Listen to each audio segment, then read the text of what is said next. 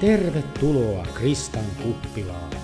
Tämä on kansanedustajan ja eduskuntavaaliehdokkaan Krista Mikkosen podcast-sarja. Tänään Kristan kanssa keskustelemassa biokaasusta ja uusiutuvasta energiasta Kiteeläisen biokaasulaitoksen Biokympin toimitusjohtaja ja yrittäjä Mika Juvonen. Tänään mä oon saanut tänne kahviseurakseni Mika Juvosen. Tervetuloa. Kiitos. Mika on, on yrittäjä, Biokymppi Oyn toimitusjohtaja ja Biokymppihän on kiteellä ja hyödyntää meidän, meidän Joensuun seutulaisten biojätteitä. Kerro Mika, mitä Biokymppi tekee?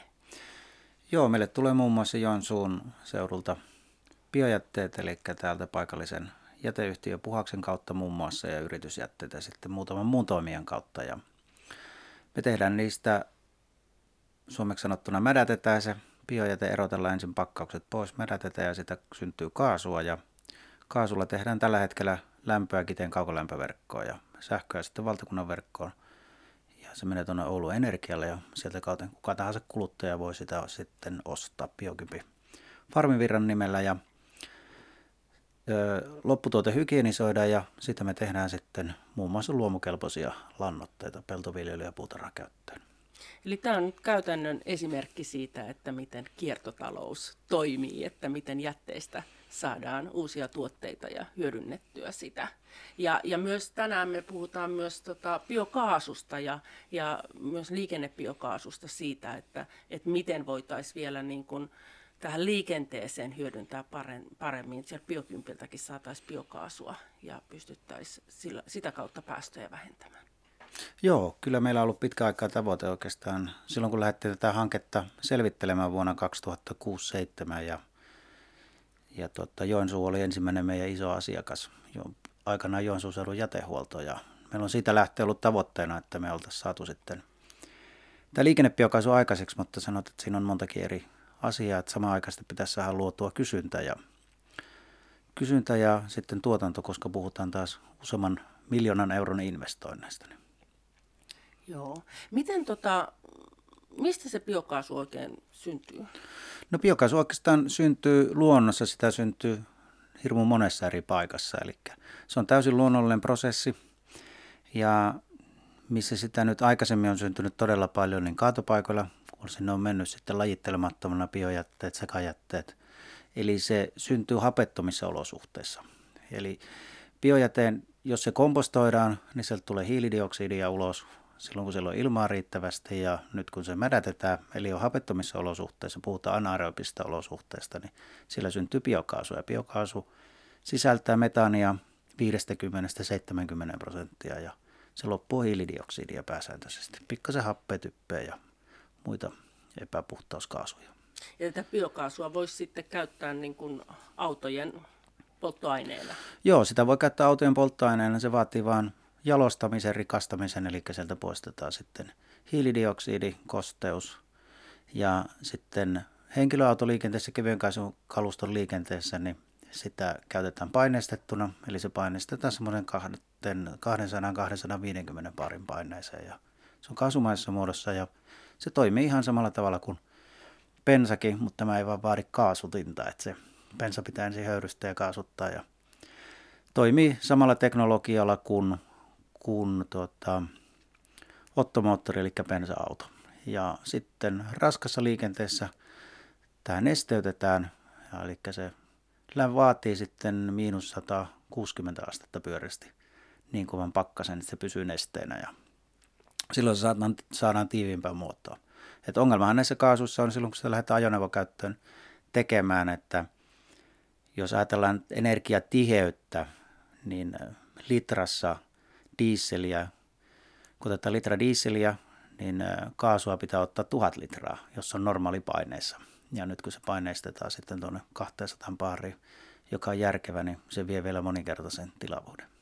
Ja nesteytettynä se saadaan sitten, se on noin 60 prosenttia se tilavuus dieselin vastaavasta energiasisällöstä.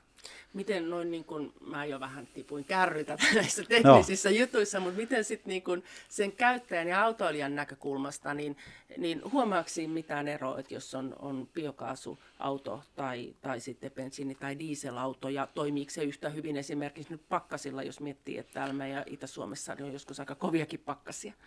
Täällä on aika kovia pakkasia, mutta ei me nyt vielä päästä sinne miinus 160, että se Aivan, menisi nesteeksi. Että kyllä se, se alussa vaatii sen yleensä toisen polttoaineen, eli se pensalla käytetään hetki lämpimäksi sitä moottoria, että se on muutaman kymmenen astetta se moottori lämmin. Ja mistä johtuu, niin silloin paineen alenin yksi tämmöinen osa, ja se vaatii sen, että se jollakin pidetään lämpimänä. Ja, mutta muuten se pakkase toimii hyvin, ja ei se, ei se ole niin ongelmaa, että niitä on joko pensa ja sitten kaasukäyttöisiä autoja.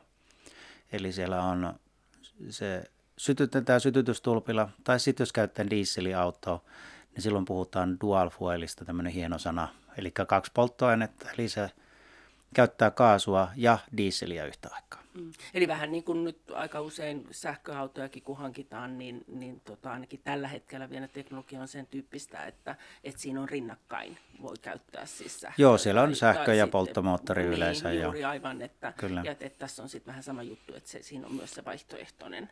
Joo, ja bussiliikenteessä käytetään muun muassa samalla tavalla hybriditeknologiaa mahdollista.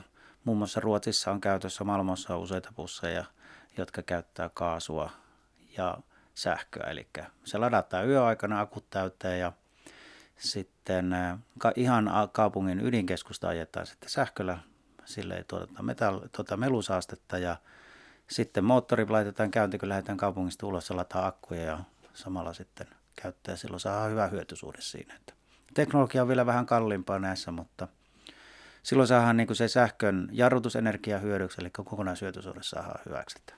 Sehän on tämän sähkön sähkö ja joku toinen polttoaine, niin sen hyöty, että se saadaan. Mm, mm, mm. Sähkömoottori muuttuu generaattoriksi ja samalla jarruttaa ja tuottaa sähköä. Että.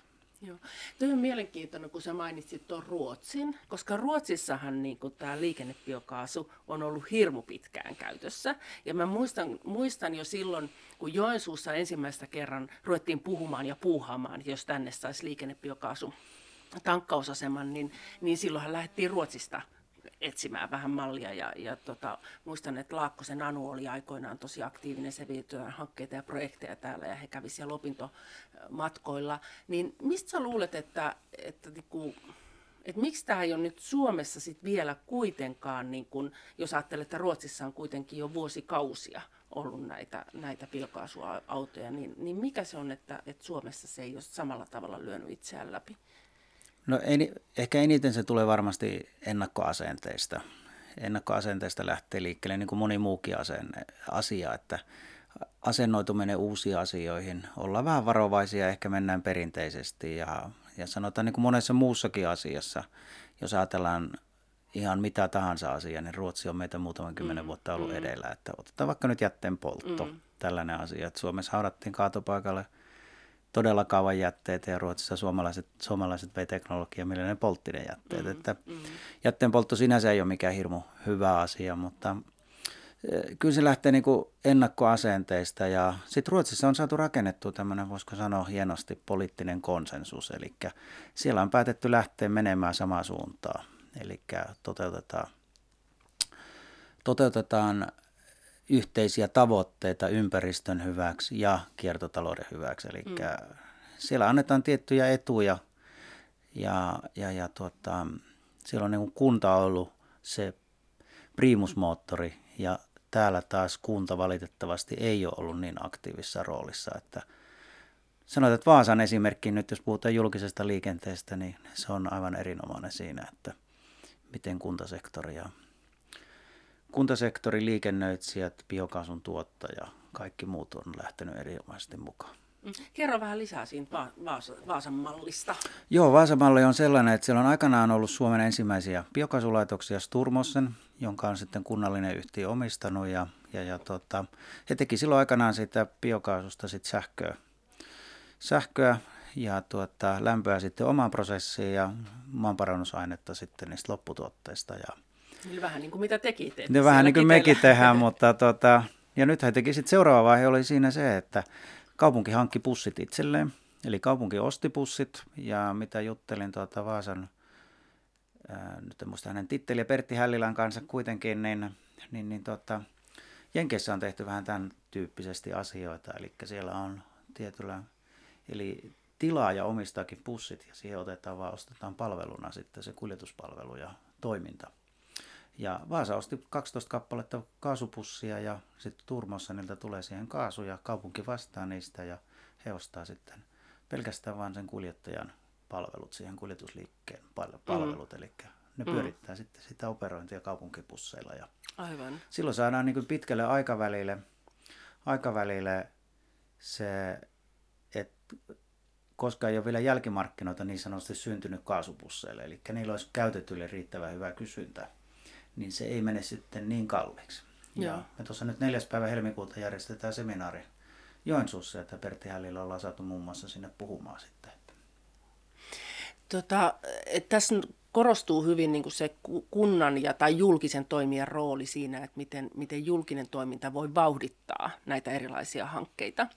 Ja, ja varmaan siis niin, kun Vaasassa kerrot, että, että kaupunki omistaa pussit, mutta, mutta ehkä voitaisiko samaan päästä myös sillä, että jos vain kilpailutuksessa vaadittaisi, että, että on tällaiset pussit. Toki siinä sitten pitäisi varmaan miettiä, että, että pitääkö sitä yrittäjää jollain tavalla sitten tukea siinä investoinnin tekemissä, koska totta kai se olisi niin kuin aika iso investointi kerralla hankkia sitten riittävä määrä niitä kaasupusseja, varsinkin kun sanoit vielä, että, että ei ole tota, oikein jälkimarkkinoitakaan niille pusseille, mutta että mutta kuitenkin se, se julkisen toimijan rooli on aika iso tämän tyyppisissä asioissa, että voidaan puustata jotain tiettyä hanketta eteenpäin koska mä tiedän, että, että varmasti täällä Itä-Suomessakin olisi paljon halukkuutta yksityishenkilöillä muuttaa autoja kaasuautoiksi, mutta Joensuussa on nyt tällä hetkellä lähin tankkauspiste Lappeenrannassa ja Mikkelissä.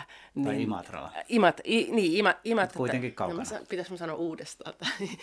Joensuussa tällä hetkellä lähimmät tankkauspisteet Imatralla ja Mikkelissä, eikö näin? Niin, niin se on aika, aikamoinen matka, mutta että jos meillä olisi täällä sit julkinen toimija, joka sitoutuisi siihen, että se hankkii ja käyttää tietyn määrän sitä liikennebiokaasua, niin silloinhan tietysti varmasti tulisi myös kysyntää yksityisiltä ihan eri tavalla.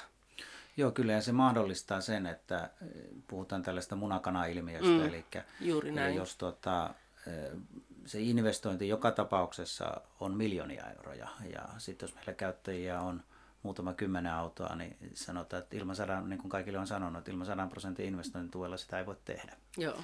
Ja noihin, mitä tuossa mainitsit, että, että liikennöitsijä hankkisiko sen ja kilpailutuksessa avustettaisiko sitä, tällainen kaasupussi kuitenkin maksaa useita satoja tuhansia niin euroja. Just.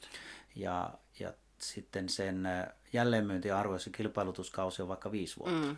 niin he joutuu kil- se liikennöitsijä joutuu laskemaan, että se pussin arvo on nolla. Just. Silloin pahimmassa tapauksessa hän ei voita. Joo. Ja nyt niin kuin Vaasa tämän mallin rakenti siten, että, että se sopimuskaus ei tarvitse olla sen pussin käyttöikää, vaan se voi olla lyhyempi ja sitten pussit taas siirtyy joko samalle, kun se kilpailutaan uudestaan, tai sitten jollekin toiselle. Mm. Eli se on vähän sama niin kuin kaupunki rakentaa kadut, niin miksi ei voi tehdä, että Aivan. kaupunki ostaa ne pussit ja niille sitten liikennöitsijä ajaa. Että... Joo. Onko Lappeenrantahan myös on ottanut nyt, eikö ole näitä, näitä kaasupusseja, niin onko siellä samanlainen malli kuin No, siinä on tullut kaksi kaasupussia ja nyt en ihan tarkkaan tiedä sitä, miten se on rakennettu sit se hankinta, mutta siellä on, on tuota, sen pussivalmistaja jollakin tavalla mukana niissä kustannusten jaossa. Joo. Eli siellä on kaksi, kaksi kappaletta Savonlinnalla ajossa Joo. tällä hetkellä. Joo. Ja tämä, tämä liikennebiokaasun käyttöhän on siitä, siitä nyt tällä hetkellä niin kuin vielä oleellisempaa, koska ei vaan nyt tämä kiertotalous, mistä puhuttiin, se, että saadaan jätteet, biojätteet uudelleen hyödynnettyä, niin myös päästöthän on näillä autoilla pienemmät kuin bensiini- ja dieselkäyttöisillä autoilla. Et nyt kun me tiedetään, että ilmastonmuutoksen torjumiseksi tai sen rajoittamiseksi siihen puolentoista asteeseen meidän pitäisi päästöjä saada vähennettyä ja liikenteen päästöt on yksi merkittävä osuus kuitenkin suomalaisten aiheuttamista varsinkin kotitalouksien päästöistä, niin, niin sillä on merkitystä, että miten liikenteen päästöjä saadaan alhaisemmaksi. Ja siinä mielessä itse näen, että, että tämän liikennebiokaasun varmaan tämmöinen uusi tuleminen on nyt selvästi niin kuin tuloillaan ja olisi todella tärkeää vauhdittaa sitä. Ja siinä varmasti tämän kaasujakeluverkoston leviäminen on niin kuin ihan avainkysy- avainkysymys, koska todella niin kuin tällä hetkellä Etelä-Suomessa nyt on hyvin tankkauspisteitä ja sit sitä rannikkoa pitkin siitä, siitä aika lailla, mutta että Itä-Suomi jää aika katveeseen ja Pohjois-Suomi myös. Ja sitten kuitenkin tiedetään, että sen liikkumisessahan näillä alueilla on yleensä ne pisimmät matkat, kun ollaan harvaan asuttuja. Niin, niin tässä niin kuin ne toimenpiteet, että miten pystyttäisiin vauhdittaa tätä, tätä biokaasua, niin olisi kyllä kaikki todella tärkeitä ja olisi hyvä saada niitä nyt niin kuin nopeasti eteenpäin. Joo, juuri näin. Ja, ja tota, se biokaasu on, on, pystytään tuottamaan aika, aika hajautettuna ja teknologia kun koko ajan kehittyy, niin myös sitten pienemmän kokoluokan laitokset tulee koko ajan kannattavammaksi ja kannattavammaksi. Että ongelma tässä valitettavasti tällä hetkellä on se, että vaikka se kuulostaakin aika rajulta väittää, että öljy on liian halpaa. Mm, mm. Eli se ja energiasisältö on niin kova ja se on niin helppo käyttää. Joo. Eli tämä tekee sitten sen normaali kuluttajan sen valinnan vaikeaksi. Ja sitten kun puhutaan Suomen olosuhteista, niin e, tosiaan niin kuin sanoit, niin täällä harva asutulla alueella matkat on pitkiä, mitä kuljetaan, niin se sähkö ei sitten siellä kylmissä olosuhteissa, se ei ole se vaihtoehto, että se menee, menee sitten herkästi sen auton lämmittämiseen ja toimintamatka jää mm. lyhyeksi. Ja mm muuta. Eli siellä kaasu on se varmasti se yksi, yksi hyvä vaihtoehto ja niissä on aina kaasukäyttöisissä ajoneuvoissa on sitten vaihtoehtoisena polttoaineena joko bensa tai dieseli, mm. että yleensä bensa. Joo, Joo ja sitten jos miettii, että tota, et silloin aikoinaanhan tämä kaikki liikennebiokaasu, Kalmarihan oli tässä sitä yksi pioneereja, jotka, joka tuolla Laukaalla niin omalle, omalle maatilalleen niin kun lietteestä teki biokaasua, eikö se näin, näin ollut, että, että tavallaan se mahdollisuus myös, mikä tämä tarjoisi sitten meidän, meidän täällä harvaan asutulle seudulle, se, että, että pystyisi niin kuin, uh, maanviljelijät niin kuin sivubisneksekseen, niin, tai, tai ehkä, mä en tiedä, voiko, miten iso se täytyy olla, että on, onnistuuko se ihan yksittäiseltä vai olisiko siinä sitten jotenkin maa, tota, maatalousyrittäjien yhteisiä tällaisia niin kuin biokaasu, mitä ne on, biokaasuttomia, kaasuttomia kaasulaitoksia. kaasulaitoksia, niin, joo. Niin, joo, niin tota, niiden synnyttäminen olisi semmoinen, mitä voisi myös sitten tuoda niin kuin lisätuloa maaseudulle ja sitten toisaalta se, että, että jos on niin kuin, ongelma siinä, että, että mihin sitä lietettä sitten laitetaan, niin se toistaa ratkaisuja myös siihen. Joo, se biokaasu valitettavasti tällä hetkellä on vielä niin maatila koko luokassa, niin se, sen biokaasun tuottaminen ajoneuvopolttoaineeksi saakka on, on tota aika haasteellinen. Tuossa teknologia suhteessa tai teknologian hinta suhteessa siihen kapasiteettiin, niin se ei tipu niin paljon, mitä se pitäisi. Mm. Ja sitten valitettavasti nämä halvampään laitteet, pienempään laitteet on aika epävarmoja toiminnaltaan. Ja sitten kun ajatellaan tämän päivän kuluttajaa, niin kun se tulee sinne tankkausasemalle, niin, niin se kyllä pitää saada sitä kaasua. Mm. Ja, ja tota, jos se tulee sinne asemalle käymään ja se ei saa kaasua, niin se ei kyllä monesti siellä käy kattelemassa, mm. että saako hän kaasua vai ei. Ja se ei vielä tänä päivänä ole, ole oikein, oikein reaali, realismia se saada niin kuin maatilojen biokasulaitoksia sitten sinne ajoneuvokaasukäyttöön saakka, mutta sen lannan käsittelyyn sillä saadaan energiaa sille maatilalle ja sitten äh, lannoitteet vähän parempaan muotoon, hygienisempaan muotoon. Et se, se, että biokaasu ratkaisee jotakin lantaan liittyviä asioita, niin sinne sama, se on niin lähtökohtaisesti saman verran menee sisälle ja tulee ulos. Eli siellä ei niin käytännössä niin muutu se massamäärä yhtään mihinkä, se muuttuu vähän erilaiseen muotoon ja sitä välistä saadaan vaan sitten ne energiat. Että... Mutta tämä vähitellen niin etenee ja niin mitä valtiovallan suunnasta tärkeää on, että puhutaan paljon niin hajautetusta energiantuotannosta ja nyt jos ajatellaan, että maatila, maatila tuottaa energiaa, vaikka nyt sähköenergiaa, niin tänä päivänä valitettavasti ne ei voi myydä naapuritilalle sähköä. Meillä on tämmöinen hieno luonnollinen monopoli. Omasta mm, mielestä on mm. täysin kyllä luonnoton monopoli. Eli ei voida rakentaa päällekkäisiä sähköverkkoja. Eli se ei voida naapurille niin sanotusti narua vetää ja sitä pitkin sähköä. Tämä on ensimmäinen asia. Toinen asia on sitten, että maatalouden tukiasiat, jos se saa maatila investoinnin tukea, niin silloin se ei saa energiaa myydä ulos.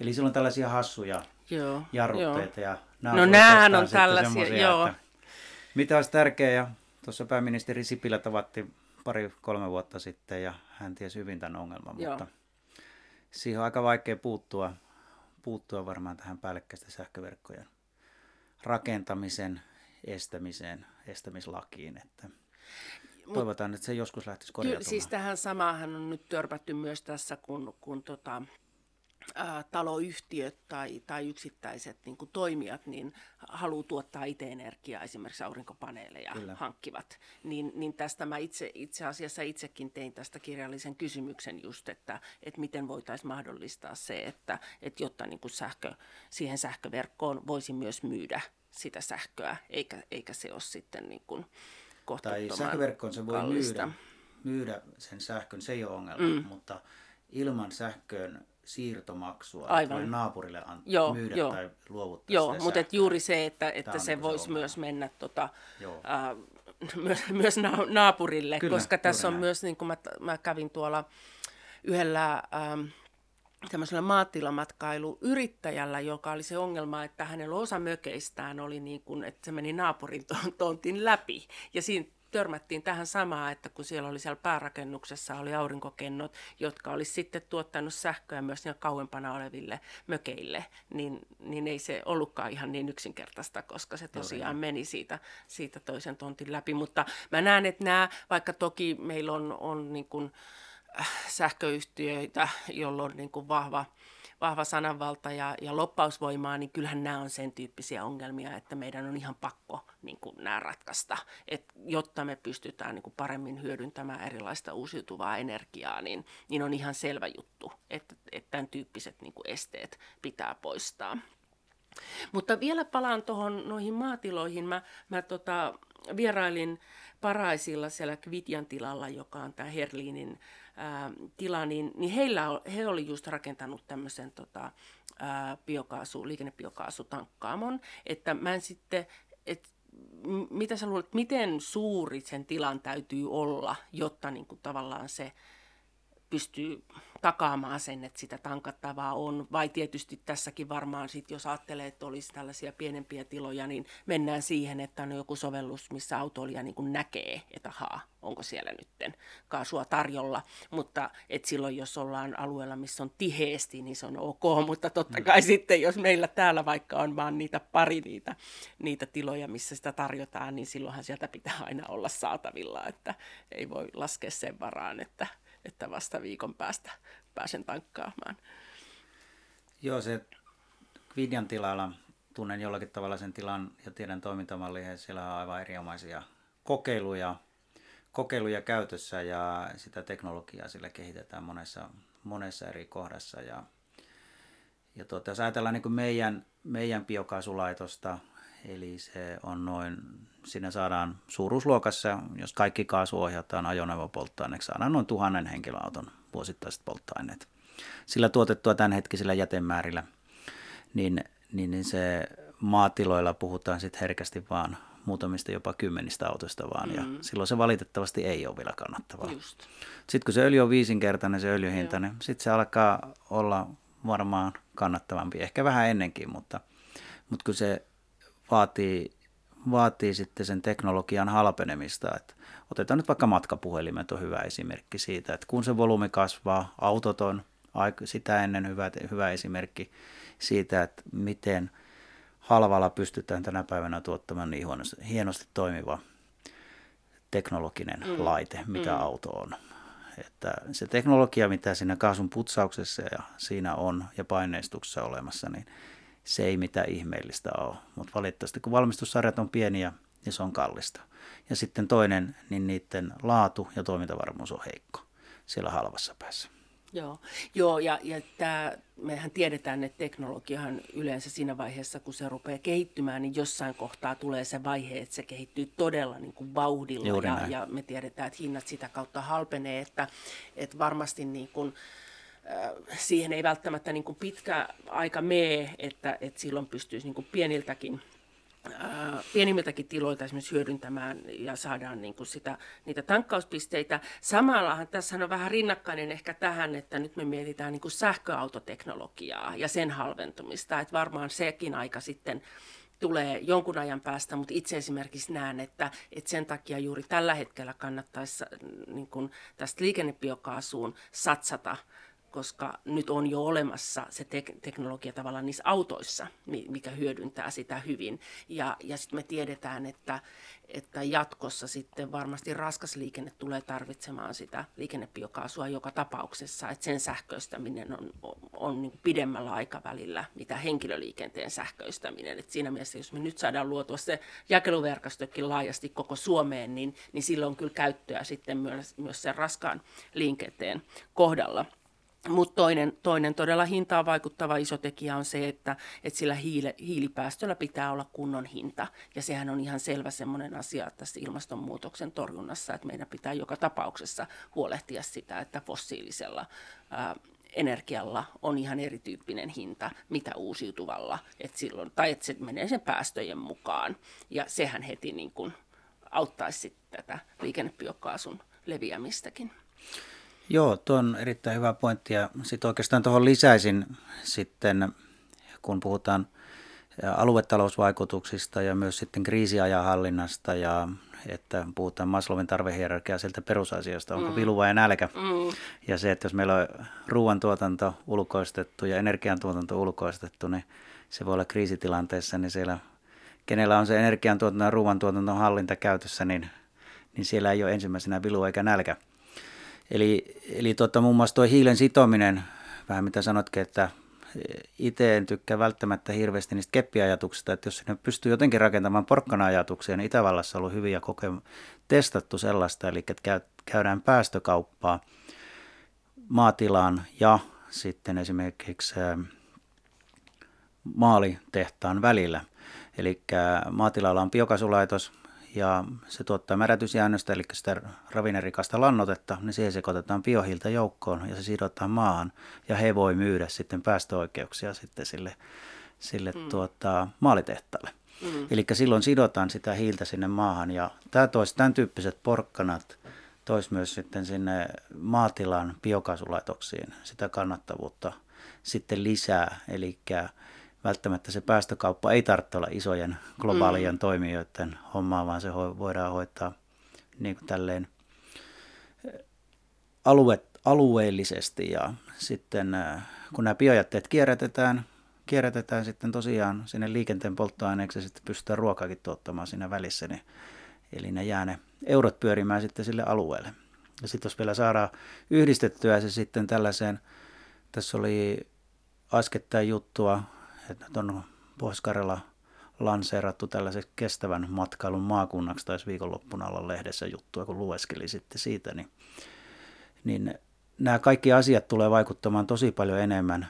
Me oltiin tuolla Pohjois-Suomessa tekemässä monia alueella yhtä selvitystä biokaasulaitosasioista viime viikolla ja e, siellä matkailijoilta alkaa olla vaatimuksena, että jätteet pitää lajitella ja pitää pystyä kierrättämään ja pitää pystyä näyttämään se ketjun, ketjun kestävyys. Mm. Eli mm. puhutaan kestävästä matkailusta. Ja, et mielellään niitä ulkomaalaisia sitten Suomeen, mitä me lennettäisiin täältä niin pitkälle kuin mm. kerosini riittää. Mm. Että. Mm. Joo, kyllä mä näen, että, että, että sekä niin kuin kuluttajien ää, niin kuin tahtotila ja tulee olemaan just se, vaikka tässä niin kuin kerroit, että matkailijat haluaa, että ne jätteet kierrätetään ja todella niin kuin aidosti niille myös tehdään jotain. Ja, mutta että myös niin kuin tässä ilmastonmuutoksen torjunnassa niin meidän täytyy niin kuin päättäjien luoda niitä rakenteita, jotka kannustaa siihen vähäpäästöiseen ja, ja vähähiiliseen toimintaan ja jotka myös kannustaa siihen hiilen sidontaan.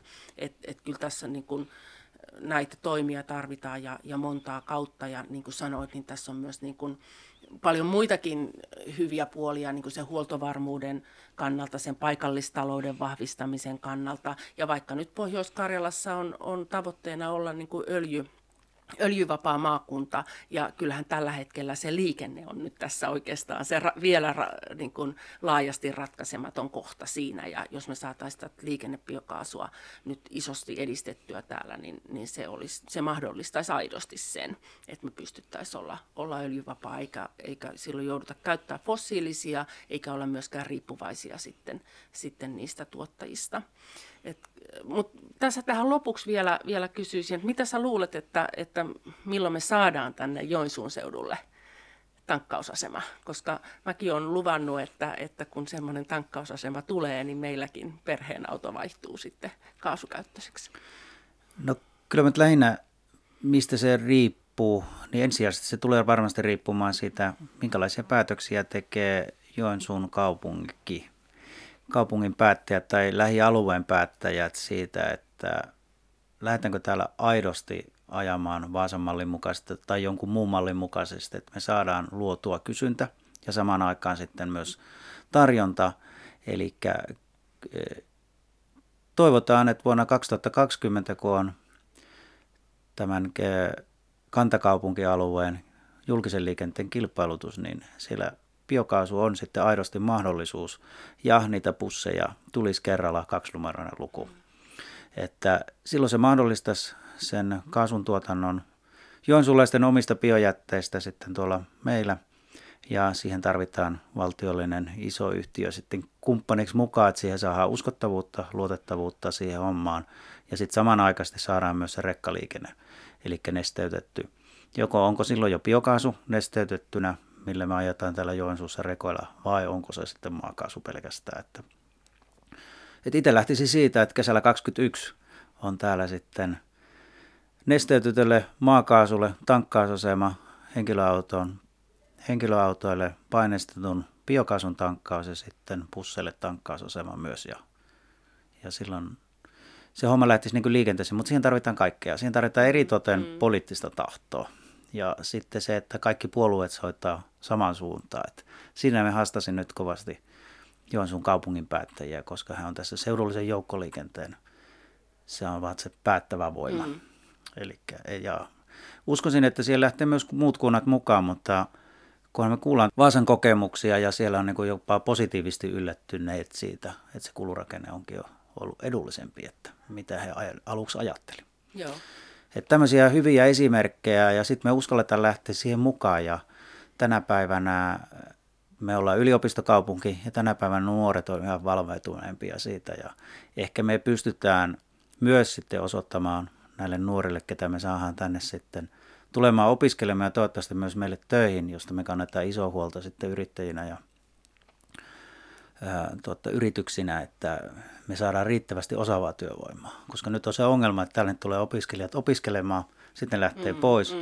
Ja nyt jos me pystytään tarjoamaan heille tällainen, voisiko nyt sanoa vihreän kaupungin mm. mentaliteetti, aidosti hinkukunta, Kyllä. aidosti hinkumaakunta, Joo. niin koska meillä on nyt niin teollisuus on hyvin mennyt, muun muassa Stura Enson Enosellin tehdas luopu kokonaan öljystä muutama mm. vuosi sitten ja nyt me saadaan tämä liikenne ratkaistua, mm. että me saadaan nämä päästöt, päästöt sitten pienemmäksi, niin uskon, että tämä hoituu. Joo, kyllä, kyllä mä näen, että, että kun me ilmastonmuutoksen torjumisessa meidän vaan täytyy löytää nyt ja ottaa käyttöön ne ratkaisut, millä me päästöjä vähennetään. Että kyllä kyllä se vaatii sitten esimerkiksi se, että Joensuun seudulla täytyy, täytyy huomioida se, että me saadaan, saadaan liikenteen päästöjä sillä vähennyksestä, siirrytään siihen liikennebiokaasuun, että, että tavallaan me ollaan tässä vaiheessa, missä kaikki puolueet on jo valmi, on niin kuin valmiita niihin tavoitteisiin sitoutunut, että, että kyllä meillä on tiukat tavoitteet, mutta nyt ne tavoitteiden saavuttaminen vaatii niitä päätöksiä. Ja tämä on nyt yksi sellainen konkreettinen päätös, mitä Jonsun seudulla ehdottomasti pitää tehdä. Ja, ja valtakunnan tasolla täytyy myös tehdä niitä kannusteita ja, ja niitä reunaehtoja, jotka siirtää meidän liikennettä päästö, kohti päästöttömyyttä. Mutta kiitos Mika tästä. Tämä oli, tämä oli todella tota, inspiroiva ja, ja toden totta tässä kohta pitää ruveta itsekin autoa vaihtamaan. No niin, hyvä. Kiitoksia paljon ja toivottavasti viimeisten 21 on nähdään sitten Kristalla kaasuauto. Kyllä. Tämä oli Kristan kuppila. Kiitos kun kuuntelit. Jos pidit tästä jaksosta, vinkkaathan podcastista myös kaverillesi. Lisää podcast-jaksoja löydät seuraamalla Krista Mikkosen somekanavia. Eduskuntavaalit ovat ovella. Näytä luontosi ja äänestä.